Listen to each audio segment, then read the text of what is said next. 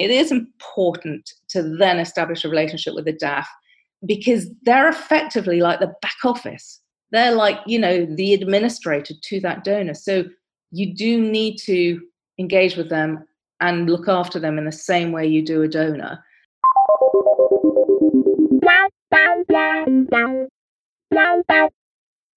Hey everyone, I'm Emily Collins Ellis, and welcome to What Donors Want, a podcast by IG Advisors. I'm the managing director here at IG, and we're a London based social impact strategy consultancy on a mission to bridge the gap between fundraisers, businesses, and philanthropists. At IG, we have unique access to both donors and fundraisers, and we want to help them better understand each other. And so, we bring you season three of What Donors Want, our fresh, dynamic, and slightly irreverent view into major gifts fundraising from the donor's perspective. In each episode, we'll interview a donor and get right down to it. What do they actually want? from the fundraisers who cultivate them. This advice and more straight from the donor's mouth. Hey everyone, welcome back to What Donors Want. I'm Rachel Stephenson Chef, the producer and host of the show. I hope you're all continuing to stay well and healthy and socially distant. Today's episode, as you know, is super interesting, all about DAFs. Before we dive into it and break down everything you need to know about what this acronym means and, and how you can take advantage of DAFs, I want to send a huge shout out and thank you to our official season three sponsor, the Siegel Family Foundation. Their partnership makes this all possible, and we are so grateful. Okay, now on to today's conversation. I'm joined here now, virtually of course, by IG's managing director, Emily Collins Ellis. You might recognize her voice from our fabulous new season three podcast intro. It is the one and only Emily, and she's going to co host today's episode with me. So over to you, Emily, to tell listeners more about it. Thanks, Rachel. And also thank you for all the editing time that went into making my intro to the podcast sound as good as it does. You would not believe how many takes that took. Hello, listeners. It's really great to be back on. Thank you for having me back. As Rachel said, today's episode is all about DAF, and we specifically interviewed Prism, the gift fund, to explore this. Prism is a DAF, also known as a donor advised fund. It's established in the UK in 2005 and it has a mission to increase the flow of funds to the charitable sector. It's one of the largest and most well known DAFs in the country, has assets of over £100 million and an annual donation income of over £45 million. Donor advised funds have a real range of benefits and uses for both donors and fundraisers. So we explored all of this with Prism CEO Anna Josse, who co founded the organization. Thanks, Emily. It was a really insightful conversation, and there's certainly so much that charitable organizations of all size can take away from it. So it's definitely one to listen to and to consider. So, with that said, we'll go on to the interview now, and we hope you enjoy it. Welcome, Anna, to What Donors Want. We are absolutely thrilled to have you on the show today. It's, it's a real pleasure to be speaking with you. Thank you. I'm delighted to be here. So, you are our first DAF on the show, or representing our first DAF, which is really exciting, and there's so much to dive into around that. But of course, before we really get into the meat of that discussion, we're going to start this episode off like we do all episodes with our speed round of get to know you questions. So, we have six questions for you. Emily and I will kind of feed fire them at you. There's no such thing as a wrong answer. You can just, uh, the first and, and silliest thing that comes to your mind, no pressure. Okay. Um, and then, and then we'll get into what all about DAFs. Are you ready for it? Go ahead. All right. So, first question What is the greatest thing that you have watched during lockdown? Either a TV show or a film? This is Us. Just finished series four with my son. Very obsessive watching. Amazing. Can't wait for five to come out, which is delayed because of COVID. I am worried about that backlog of delays on, on TV that we need to have now because they haven't been able to film. Um, what's your professional superpower? I think persuasion. Persuasion. A, yes. A good one. Very handy. So, if you could host an episode of What Donors Want and sit down and interview any philanthropist or donor of your choosing, who would it be? Wow. It's a very hard question because actually we we have some incredible donors, but they don't necessarily want to be named. Mm. I, I'm not going to name them, but I'm going to tell you the kind of person that I think is is exceptional. Mm-hmm. And so that kind of person is someone I'd want to interview. someone who's philanthropic, generous, successful, and modest. Mm. And the modest piece is very rare. Mm. And when you have a donor who has that piece in their armory, they are exceptional. Yep. What would you say is your favorite time of day? I think it probably varies depending what country I'm in or whether I'm working or on holiday. I think I like evenings a lot. I, am I'm never a great early early bird, so evenings and in in beautiful countries, sunset for sure. Mm-hmm. Do you prefer hiking or swimming? Hiking. That's easy. To see a sunset. Music gig or theatre performance? Theatre.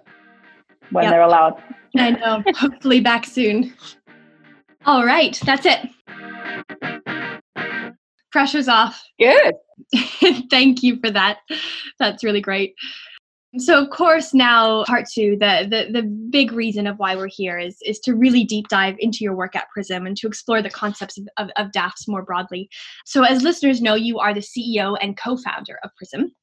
But before we dive into your work there and, and into DAFs, could you zoom out a little bit and tell us about your background? How did you get into the world of, of philanthropy and social impact? Sure. So, actually, as a teenager, my family would encourage engagement in charity. And I was part of a youth movement and ended up on the committee of that youth movement, which was educational. Mm-hmm. And then by the time I then went to university, I actually got involved in partly politics and the Jewish Society at that point and led that. And then post university, again, was involved with various charities from a very early stage and just felt it was an important thing to do. It was how I was brought up and it was it was of interest. Mm-hmm. And I always firmly believe that educational piece from a young age is critical. Mm-hmm. That's great, and I think that's something that we that we hear with our clients as well. Is it's so important to involve your children as a philanthropist. It's so important to involve your children in those conversations early as well, um, in thinking about social responsibility. So today's episode is obviously focusing all about donor advised funds, aka DAFs, and there's so much to explore there. But for listeners who might not be familiar with what DAFs are, could you start from the very beginning and break it down for them? What exactly is a donor advised fund? So, first of all, in the UK, we, we're using an American terminology. So, donor advised funds are very long, historic, well known entities that allow a donor to tax effectively, and again, depends what country you're in, make a, an irre- irrevocable gift to a charity. And donor advised funds, and let's talk about the UK, are UK charities and then uh, allow a donor to suggest an onward distribution to other charities all over the world. So simply, it's like a holding vehicle and it administers the giving of individuals. And in the case of PRISM, groups as well that can collect money and onward distribute. Mm-hmm. And what was it that made you um, decide to establish a donor advised fund? What what gaps in the sector was PRISM specifically responding to? So I had set up the British arm of an American charity in the 90s, and I learned a lot from the Americans and saw donor advised funds in America. Mm-hmm. And in the early 2000s, started looking at the UK market, and one had the Charities Aid Foundation, which is a big government backed kind of mass market operation. But I realized there wasn't anything targeting the mid upper end of the market and, and offering a very sort of bespoke service. And so I did about a year and a half's worth of research and looked at prospective clients and spoke to prospective clients to see if there really was an appetite to create a slightly different donor advised fund. And eventually, in 2005, created it. But I, I very much looked at that American model initially and mm-hmm. saw how they treated their donors and what was going on over there. And you mentioned, um, you know, the the high to upper level and that, that kind of caste level. How would you describe kind of the spectrum of DAFs that are out there? Is it is that the main distinction? Are there any other kinds that you would point to? There are. I mean, the UK DAF market has grown in the last few years. So a couple of the banks have actually created their own charitable donor advised fund.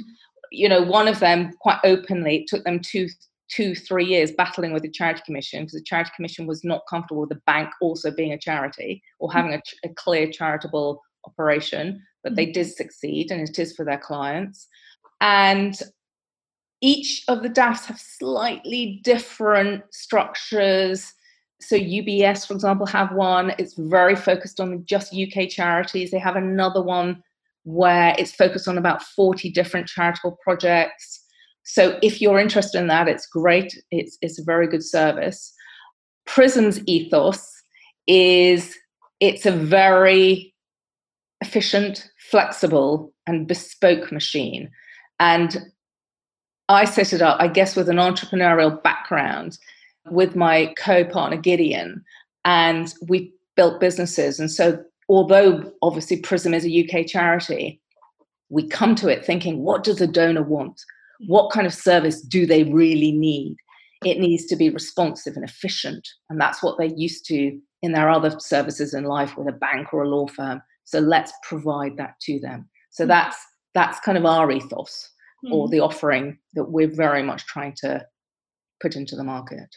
Absolutely. It's very aligned with our question as a podcast. What, what do what do donors want? Which is a, an excellent segue into the next topic we want to explore with you, which is which is really that question so of course you know there's lots of different ways to use and benefit from a daf and that's both for for donors and for charitable organizations but we were wondering if you could break this down for listeners and and first starting with that donor side so you mentioned earlier it's this vehicle this kind of intermediary vehicle and, and tax efficient charitable vehicle which is super interesting and we were wondering if you could expand on that and and you know what kinds of donors seek out a daf and what purpose does it usually serve for them?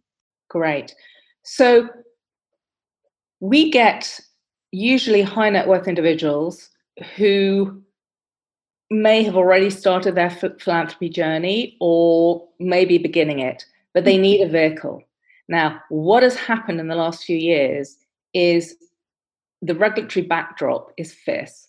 It's tough. You can't just say, I'm going to create my grant making foundation, I'm going to create my operational charity you need highly knowledgeable trustees, you need to create policies in place.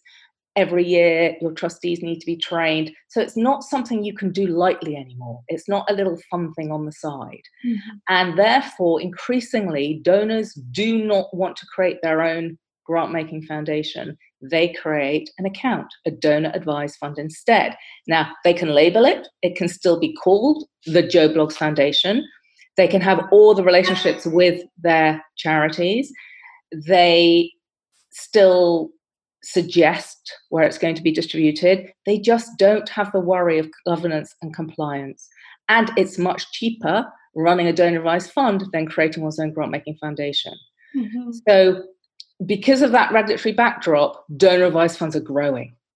Right in this country, that's why there are more because it's just too hard creating one's own entity unless it's really a day job and you have staff involved and that's really what you want to do mm-hmm. you know in a meaningful engaged detailed way all day mm-hmm. so it just is easy it allows someone to open this account and the other beauty about a donor advised fund is there are tax breaks associated with it and those tax breaks are aligned to a gift of cash or shares or property, even art. So we do try and educate people on all those different possible ways of engaging in philanthropy. Mm-hmm.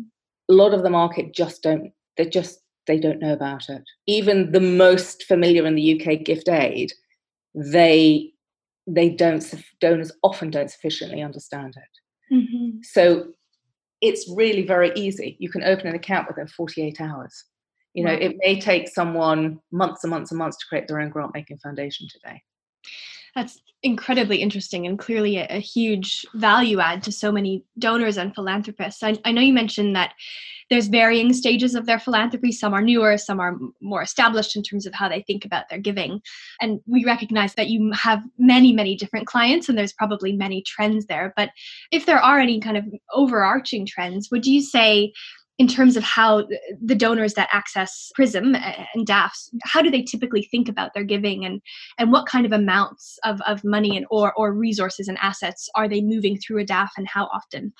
Each donor is very very different and very different as to what they care about. So you know i've got one donor trying to eradicate the worm disease schistosomiasis in burundi. I've got another who passionately cares about the National Gallery and is supporting lunchtime public education lectures going on. Other people supporting schools in the East End of London, other people supporting their old university in Australia. So it's so varied, and mm-hmm. therefore how they come in is varied.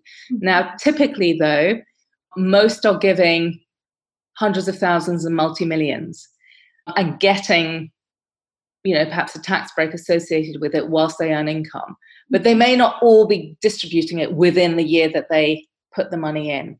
They may say here's 4 million i'm distributing uh, 1 million in year 1 and i would like the balance asset managed in the interim which is also very flexible as to how that may happen mm-hmm. to ensure there is growth whilst the money's sitting there however just one of Prism's key elements when a client comes in and signs a contract is we're not there just to hold money. We're there. What's the objective of Prism?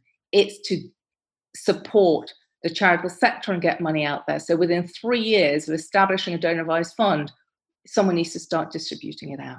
Mm-hmm. And in that journey, when you're kind of supporting your, your clients in that donor centered way, do you ever provide them with advice on where to give their funds? So, for example, if they came with a specific interest area but they didn't know exactly where to give their funding? Good question. So, we are very clear as to what we are and what we're not. We are administrators, we're not strategists. So, we'll support all the financial due diligence, governance, compliance, payment processing, assessing the charity, but we're not there to really help someone on their philanthropic strategic journey. And if someone needs that help, it's a very different job to the administration. We refer them. We refer them to people at IG who, you know, who have that expertise, who understand, who can take someone and navigate them through that journey. Where we may suggest a charity is if someone comes to us, and we did have a case where someone said, I care about social mobility and I'm going to create my own charity around that whole area. And I said, just before you do that, I'd like to introduce you to the Sutton Trust and Sir Peter Lampl, who's spending millions every year on that. That is his work. And after that, he now gives 50 to 100,000 pounds every mm. year into the Sutton Trust. So where there is an obvious match, and we know a really smart charity, and we do come across lots of smart charities, we may suggest they go and meet them and have a look. Mm-hmm. But that's that's the most we really do. And you mentioned as part of that kind of administrative role that you play, the the due diligence, and, and without getting into you know the, the exact kind of uh, legalese of, of what that entails, what elements of that due diligence are, are, most essential when you're when you're assessing whether the, the place a donor wants to, to send their money is, is appropriate and compliant and, and suitable? So it also depends whether the money's coming into a UK charity or going to an overseas charity. Because when one gifts to an overseas charity, one can only apply those funds according to UK charitable law. So we've had donors before saying, well, it's fine, it's, it's an American charity, it's got charitable status. And we say, that's great. However, American charitable law is very different to UK charitable law. And so you can't apply it necessarily in America. It's slightly broader around politics and, and the human rights work that they do. And we have to be very, very specific how funds are utilized. We need a proposal, we need a budget. You know, we need to ensure every UK charity has policies in place, such as safeguarding. You know, these are the sorts of rules and regulations that have been upped and tightened in the last two to three years you know, before you could say, oh, it's a UK charity, that's fine. Well, that's no longer even fine. We will will check when were the last accounts filed? Have they been late on filing? Do the accounts make sense? If you haven't got a safeguarding policy, we're not going to send you the money until you've created a robust safeguarding policy. So there's a lot of checks and balances. I mean, we've created very detailed kind of due diligence applications that we need entities to complete and, and fill in, particularly if they're overseas, and very clear subsequent reporting out mm. on use of funds as well. So we can really see how were those mm. funds properly utilized. So, you know, that's why I was saying earlier on, there's a lot of work today around making yeah, a gift definitely. to a charity and you know ensuring you're meeting all the rules and regulations mm. of the charity commission and a lot of what you're talking about i think fundraisers would be used to used to hearing from foundations right so they'll be used to engaging with that kind of process and, and being under that kind of scrutiny from a grants manager or, or a decision maker within a foundation and for fundraisers who do know that DAFs exist and, and what they are one of the biggest questions that we get um, is how how can how can we access the funds that are in DAFs? Um, and so from that perspective, would you recommend um, that fundraisers engage with DAFs directly? And if you, if so, would you have any kind of recommendations of the do's and don'ts of doing that? Very simply, no. And the reason no is DAFs provide donors with protection and anonymity. You know, you can't look into a DAF and say, who are the donors?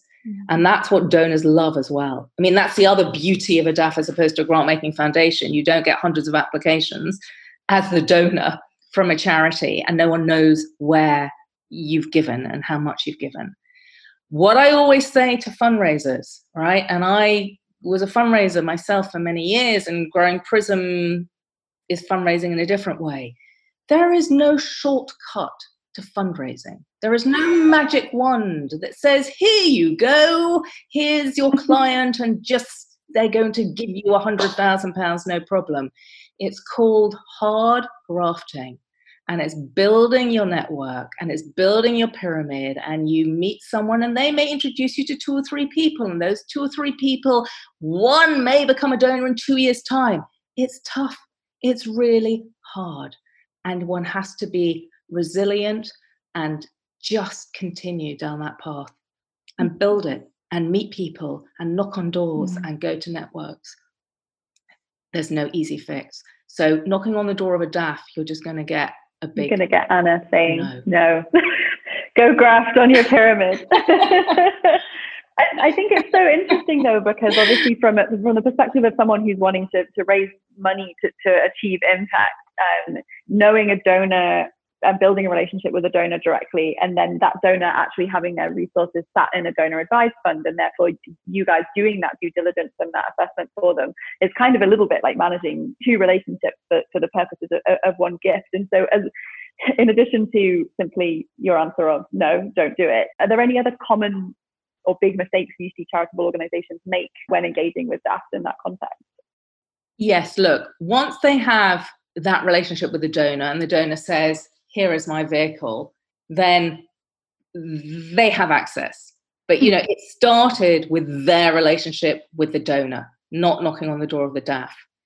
And sometimes also the mistake is is the, the donor relationship is key because that's where ultimately the money's coming from. But you know, we've had before we need reporting. And the charity has hasn't actually given us the reporting they've only given it to the donor. And then the donor gets a, you know a bit annoyed. Why haven't you also given it to my vehicle? So it, it is establishing it is important to then establish a relationship with the daf because they're effectively like the back office. They're like you know the administrator to that donor. So you do need to engage with them and look after them in the same way you do a donor. And that donor just wants wants life to be easy. Mm. So the easier you can make it for a donor, you know, the, the, better it is. So you, if you're giving a report to the donor, you give it to his DAF too, mm-hmm. and the donor hopefully understands the nature of that relationship both ways that's such great advice and it's so interesting the parallels between that um, as emily as you were mentioning that's you know the daf and, and, the donor and that joint relationship management is what we've heard a lot from program officers on the show as well. Um, he said sometimes charities and fundraisers just go for the most senior person they can find within a philanthropic institution whereas their point of contact their program officer gets left behind in some of the um, the details of that relationship management and it becomes hard for that program officer to advocate on their behalf and and get things over the line. So i think that's really really great advice and really clear for listeners. So i, I think that will be really useful for people. So now you know thinking more about these these charitable organizations moving over to the charity side so you've spoken a lot about how donors use a daf and it's this you know beautiful bespoke anonymous um, efficient vehicle for them to execute their philanthropy which is really really useful for them. We also know that a lot of charitable organizations use dafs too and they get a lot of benefits. So can you can you speak to that? How what are the main ways you see charitable organizations making use of dafs absolutely. So prism calls that side of the operation the collective fund. And the history behind that is early 2015, one of the big banks referred a tragedy. A baby in a family died, and the family wanted to create a memorial. Did they want to create a whole nother operational charity? Again, with the trustees and the governance? No, they didn't. And you know they didn't have the ability at that time even to think around that. So they just needed a quick easy vehicle through which they could raise from a number of other donors money and decide on what the cause is but it's a named memorial fund. Then at the same time the world food program came knocking on our door and they had for october 15 was the world rugby and they had ITV sponsoring it, the government matching it pound for pound but they are owned by the UN in Rome. They are not a UK charity. And again, they needed a UK charitable vehicle through which to tax effectively raise money from lots of donors simply online texts. And so we created that facility. And then the refugee crisis broke in October 15. And lots of groups started in Just Giving, and Just Giving went, well, know, it's really interesting, but we don't really just send 150,000 pounds to the Calais jungle. We're not set up to do that. And lots of groups found their way to Prism. And so began really the growth of this collective fund.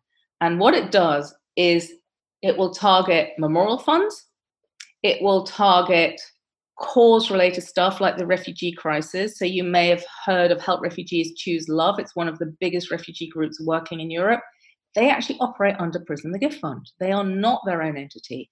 They are brilliant at working on the ground and building their operations and making grants out to the right partners. They didn't want to get involved in payment processing, financial due diligence around invoicing. We get you know, we have to pay an invoice to some people selling vegetables in Calais. Is it okay? You know, all the complexities around that we do and we take on board. So that's cause related. And then the final piece that came our way was overseas charities. They may come into the UK and want to raise money from UK donors. It could be around a dinner, a specific fundraising dinner, or it could be just ongoing. So a lot of these groups would often create British Friends of UK charities. And again, it's just so hard today. Unless you're raising hundreds of thousands every year with a team in place, you just the navigation of the charity commission of the banking world, you know, trying to even open a bank account is painful. So they open an account at Prism. And again, you know, they tax effectively raise money. They can do it online. It's a very easy facility. Or if they run a dinner, we do all the financial administration around the dinner, and then send any net funds back overseas to the entity. So we've had a number, we have a lot of, a number of British friends of, we have a Museum of Modern Art and St Paul de Vence is, is just about, you know, to start a whole fundraising campaign. We've had a, a very interesting one called Alexander House in Germany that was part of the Harding, it was a house owned by the Harding family that got taken over by the Nazis in the Second World War. They managed to reclaim this house and literally went through a whole renovation. And it's now a center of education, peace, reconciliation, and all that money, all the fundraising was done through through Prism as they raised money from UK donors tax effectively. And then their ongoing programming can also they could raise funds in the UK to support now the programming side of it. So lots of really interesting different kinds of operations that the collective fund engages with.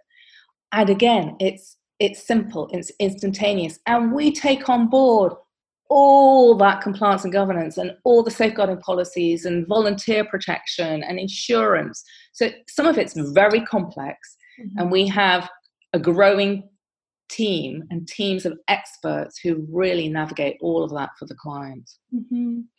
Yeah, that's super interesting. And it's certainly aligned with what the kinds of questions we see our clients and network navigating and whether or not to use a DAF, and especially around that international fundraising element. It's so key to have that tax efficient vehicle in the geography that in which you're fundraising. And we've seen some organizations fall a bit flat just assuming that if without that that things will still move as smoothly. So that's certainly a really Im- important point. And i also want to ask so you, you know the way you describe it and clearly you know with organizations like help refugees it makes so much sense why prism was the right choice and enabled them to work so quickly and to focus on impact rather than administration and it sounds from our experience and what, what, what we know how people use DAFs, it's almost too good to be true in some contexts. It's so easy, so efficient.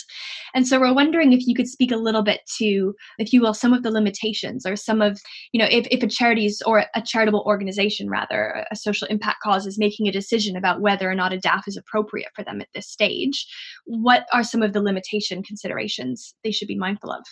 So sometimes we're an incubator in a way. We're stage one and they may then go on to set themselves up as a charity and that's great too. Mm-hmm. that model may work for them. I think making the decision it's what kind of structure do they have? How much money are they going to raise? What is their three year plan? Because it may be that actually they've got hundreds of thousands of pounds they've got proper trustees in place and it makes sense for them to create their own entity and it's very complex and very detailed. We did have a, a client who who actually is an individual client and also set up an operational, very complex medical charity, trying to find a gene that will will help a specific illness. Mm. And he was going to run it as a collective fund. And actually, every conversation every week became more complex. He had more scientists, more labs, and it clearly was just probably just not right for a collective fund. He really did need to become from the get go his own operational charity. Mm-hmm. So, you know, it is under, understanding quite what the plans are. I mean, we require anyone coming in to fill in a very in depth application that a team assesses and, you know, will go to the trustees as well to look at is this right? Is it right for Prism? Can we do it? You know, do we understand what they're doing? Because if we don't clearly understand, then we can't take on the risk management of them coming into Prism either. So sometimes it could be a no from our perspective because we just don't have sufficient understanding and information. If they were applying to the Charity Commission, there's lots of questions that the Charity Commission would want to satisfy themselves if they were to grant them charitable status. We ask pretty much similar questions. Mm. So you're coming into the Prism world and we take on a lot of risk. So we need to we need to understand that that's okay for us. Yeah that makes a lot of sense. I think that incubator framework is really useful for listeners the kind of the stage of, and the complexity of the organization and the nimbleness with which it needs to operate in and the speed. That's yeah that's really useful. Thank you. Mm, definitely. So moving now to talk about a bit of controversy around uh, donor advised funds DAFs have come under a lot of criticism in recent years, especially in the US, where the market is much larger. And that criticism comes from voices that are challenging the power dynamics that are inherent in traditional philanthropy and wanting to hold wealth holders to account. And for listeners who don't know, many of these critiques center on the fact that DAFs can sometimes be considered a tax loophole and people can you know put their money in there and receive the tax benefit and maybe not uh, mobilize it or spend it immediately. And that money can in some cases accumulate over time and, and, and people can be frustrated that it's not being spent on, on impact. Uh, it's very different in, in the us to the uk which anna has already mentioned. But to give listeners a sense of the scale in the us in 2017 there was over 100 billion of assets in DAF accounts and only 29 billion was paid out to charitable causes in that same time period. So, Anna, as a CEO of a DAF in the UK, what are your thoughts on this? Look, as you said, it's a very different level to the UK. Um, and DAFs have been, I don't actually know when they first started in America, but, but significantly longer than the UK. Look, I always feel around the tax. I recall, was it 2012 in this country where the government initially put a ceiling on gift aid. And there was an uproar from the charitable sector and it was reversed within six weeks. Because and a lot of the news i remember watching a bbc news reporter saying isn't it terrible that this donor has this tax relief and is benefiting? And i thought you don't understand right? When someone makes a gift to a charity they are giving money away so yes there is gift aid tax relief on a gift of cash but they're still giving the money away. They could choose to go and buy a car instead or buy a painting instead. They don't, they give it away. So, in the same way, you know, yes, there is money sitting in these charitable vehicles. They are irrevocable gifts to charities. Should more money be distributed? Possibly. Is a lot of money distributed? Yes, it is. I mean, as I said, Prism enforced within our contracts that that distribution has to start within three years because we don't just want to accumulate money. However, if money's coming in and going out, you know, it may take time. And in order to sometimes work out the best use of funds, you know, there's something to be said. Maybe analyze it and assess it. You know, right now, because of COVID, um, some of the large foundations are taking out loans to get money out there. I know. Yeah. So that's a another way of looking at it. You know, charitable giving is complex, and actually, people don't sufficiently understand it, and they don't understand the tax breaks in the UK or in America sufficiently. Lots of people don't. Lots of fundraisers don't. My message to a fundraiser is go and understand all the possible tax incentives for your donors and educate them so that they may give you more if they're aware of it. Most charities don't even say on their websites, they talk about in the UK gift aid. Do they then say, if you're a higher rate taxpayer, you may be eligible to be claiming a further 25% on your gift? No, they don't. Why not? I don't know because they probably aren't aware of it themselves. Mm. I don't know. You know, there are Prism also has something called Prism Offshore, as do many other DAFs, which is a fantastic way of again encouraging UK donors with cash offshore to make a non-taxable remittance. Other charities could create it, or again, make someone aware of it, encourage them to gift more, mm-hmm. get money out there. So that's that's my defense of that. Uh, there's a couple of things in what you've mentioned that I think are, are, are, useful to pull out in terms of the role that DAFs might play in changing the changing the system or kind of evolving how donors in, engage with, with giving. So one of them is that you've got this three year requirement. So people can put money in a DAF with you and then you require them to start dispersing those funds within three years. So it can't just sit there. And then the second thing you just said there is, is around the, the innovative ways that the that tax relief can be used to, to achieve greater impact and giving. And, and influence greater giving. And I'm wondering if you see a role for donor advised funds in, in providing that education piece. You know, clearly you have a, a comprehensive understanding of, of, taxation in the markets where you're working. And so I'm, I'm wondering if there are, I'm wondering if you agree that that is a potential role for donor advised funds in, in providing that value. And if there are any other roles you can see um, for DAFs like yours in, in, in evolving that system um, to be better. I do. I, I actually do. I mean, we have taken that on board and we do run many lunch and learns mm. where we can, a lot into the private sector to educate people. You know, what is a grant making foundation? What is a donor advised fund? What are the tax incentives so that they have a language and a knowledge and can open that discussion with a donor or with a client or encourage them on that journey. So we really do that as much as we can just to give people the skills. I recall a very long time ago when when share giving was was relatively the tax breaks around it were relatively new.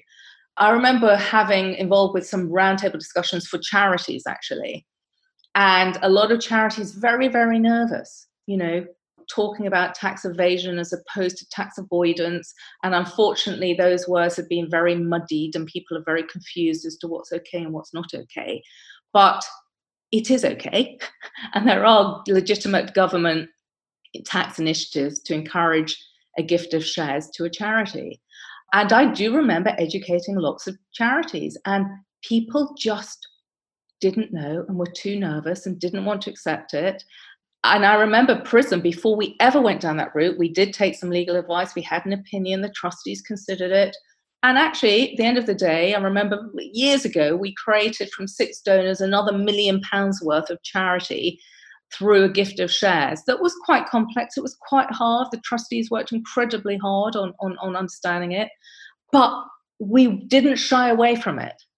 We educated people and went forward and said, no, let's do this because it's legitimate and let's encourage more people to do it and think about it. So mm. I do think it is a duty of DAFs, particularly, you know, we have the knowledge and have a skill base. Mm. And so I think the more people we can let know, then hopefully the more money may flow into the sector. Mm. And what you're pointing to here is kind of the understanding on the part of charities of, of how the, the, the tax considerations of their donors might come into play. Um, just going back to your donor clients and, and the stage of their giving that they come to you, do you find that they're often coming with a, with a full understanding of, of those tax benefits, or is there an education piece on that side where you have to, you know, what are the kind of the main motivations that, that taxation and tax benefits bring to, to the donor clients that you work with? Yeah, they have often, they just don't have the knowledge either. I mean, I've had some really incredible conversations where I wouldn't believe it unless I'd been in the conversation with highly sophisticated people who earn a lot of money, who also give a lot of money. And I mean, they, they don't have a clue about, they've never heard of share giving or gift of property, but they don't, they really don't understand gift aid. Mm-hmm. And, and they're high rate taxpayers. And they've been giving out hundreds of thousands of pounds and were not aware they could be eligible to be making this, this claim in their tax returns. And they sit there they said, no, no, no, no, no, no. And I say, yes, yes, yes. They said, but why hasn't my accountant told me? I don't understand. And then you talk to the accountant, and the accountant says, well, philanthropy is very personal. And, you know, they haven't presented me with any receipts. They haven't told me anything. And I just assumed they haven't done anything. And so it's just left blank. And people find it very hard to have that conversation. You know, a great fundraiser is someone who, who I mean, they do need to be thick skinned, but it's not people aren't rejecting the fundraiser. One has to have the confidence to open up a conversation and ask someone about their philanthropy. I learned years ago when i was first involved in fundraising in the 90s I, there was a brilliant fundraiser an israeli chap who would come into the uk and i would sit with him in these meetings. And in an hour's meeting he'd basically listen for 50 hmm. minutes get a real sense of the donor's interests. And the ask, and there was always an ask because he was American trained. The ask came in the last 10 minutes, a very clear number with a very clear program. And he listened to what that donor wanted to do and what the interests were. And but he asked them, you know, lots of donors say, no one ever asked me. Mm-hmm. I mean, absolutely. We hear that all the time. And it's it is kind of astonishing the the simplicity and the importance of that absolutely essential part of, of the donor journey. But that's that's really useful and and this is it's such an interesting conversation. I think th- this education piece and, and the role and the really empowering role that DAFs can play in the landscape of the system, educating on, on, on tax benefits, educating on on um, you know the the importance of dispersing funds, and and we love that rule or that that kind of process of prism where you encourage spending within those first three years i think it's a really fantastic example to set for the sector. And before we wrap it up just another thing to reflect on is we've heard so much in you know reading and exploring and speaking about the critiques around dafs and, and particularly in the us market as, as you've noted that not only do the funds kind of sit there and, and, accumulate over time with not enough of an incentive to get them out the door, but that when people do come to the point where they are going to, to get something out the door, they are going to spend their assets on charity. Oftentimes, the accumulation is so large that the amounts are so large, and then those gifts then go to very large charities and institutions because they can absorb those six, seven figure gifts and then you know smaller charities and, and grassroots movements and groups lose out on those on those kinds of opportunities. And that's it's a shame it makes sense but it's certainly an area as well that we're very passionate about at ig as as the strategic side as you mentioned. We really see that as a role that we want to play in this system around educating the importance of strategic philanthropy the importance of giving to beyond the usual suspects. While they are important there's so much more to it it's certainly something we think about a lot and a responsibility we're very invested in. I think, look, competition is important. Competition in the sector is important. I think the sector is going to be facing some very hard decisions mm-hmm. now, post well, we're not post COVID, but if we ever get post COVID, mm. because 50% may not survive. Mm-hmm. I mean, mm-hmm. there are at least 154,000 charities in the UK, most have very small income. Some of those should absolutely be retained, maintained. Maybe there needs to be mergers. Maybe there's a job for someone to look at these smaller charities and try and bring some together mm-hmm. to push them forward. Some quite challenging times ahead, I think. But but yeah, really important the the, the smaller charities too, but they will need more help. Mm-hmm. Absolutely. All right. This is fantastic. This has been so interesting. Certainly, I, I can imagine listeners are going to take so much away from this, whether they were already familiar with DAFs um, or whether this is a new acronym for them. I think there's uh, infinite insights for them to walk away with and think about. So, thank you so much for your time, Anna. Before we sign off, we wanted to ask one final question, which is for listeners, if they are going to take one thing away from this conversation, what do you really want them to remember? Be patient and learn about all those tax reliefs to encourage more philanthropy into the sector. I, would say those those two things and persevere. Don't give up. Mm-hmm. Fabulous. Thank you. That is an excellent note to end on.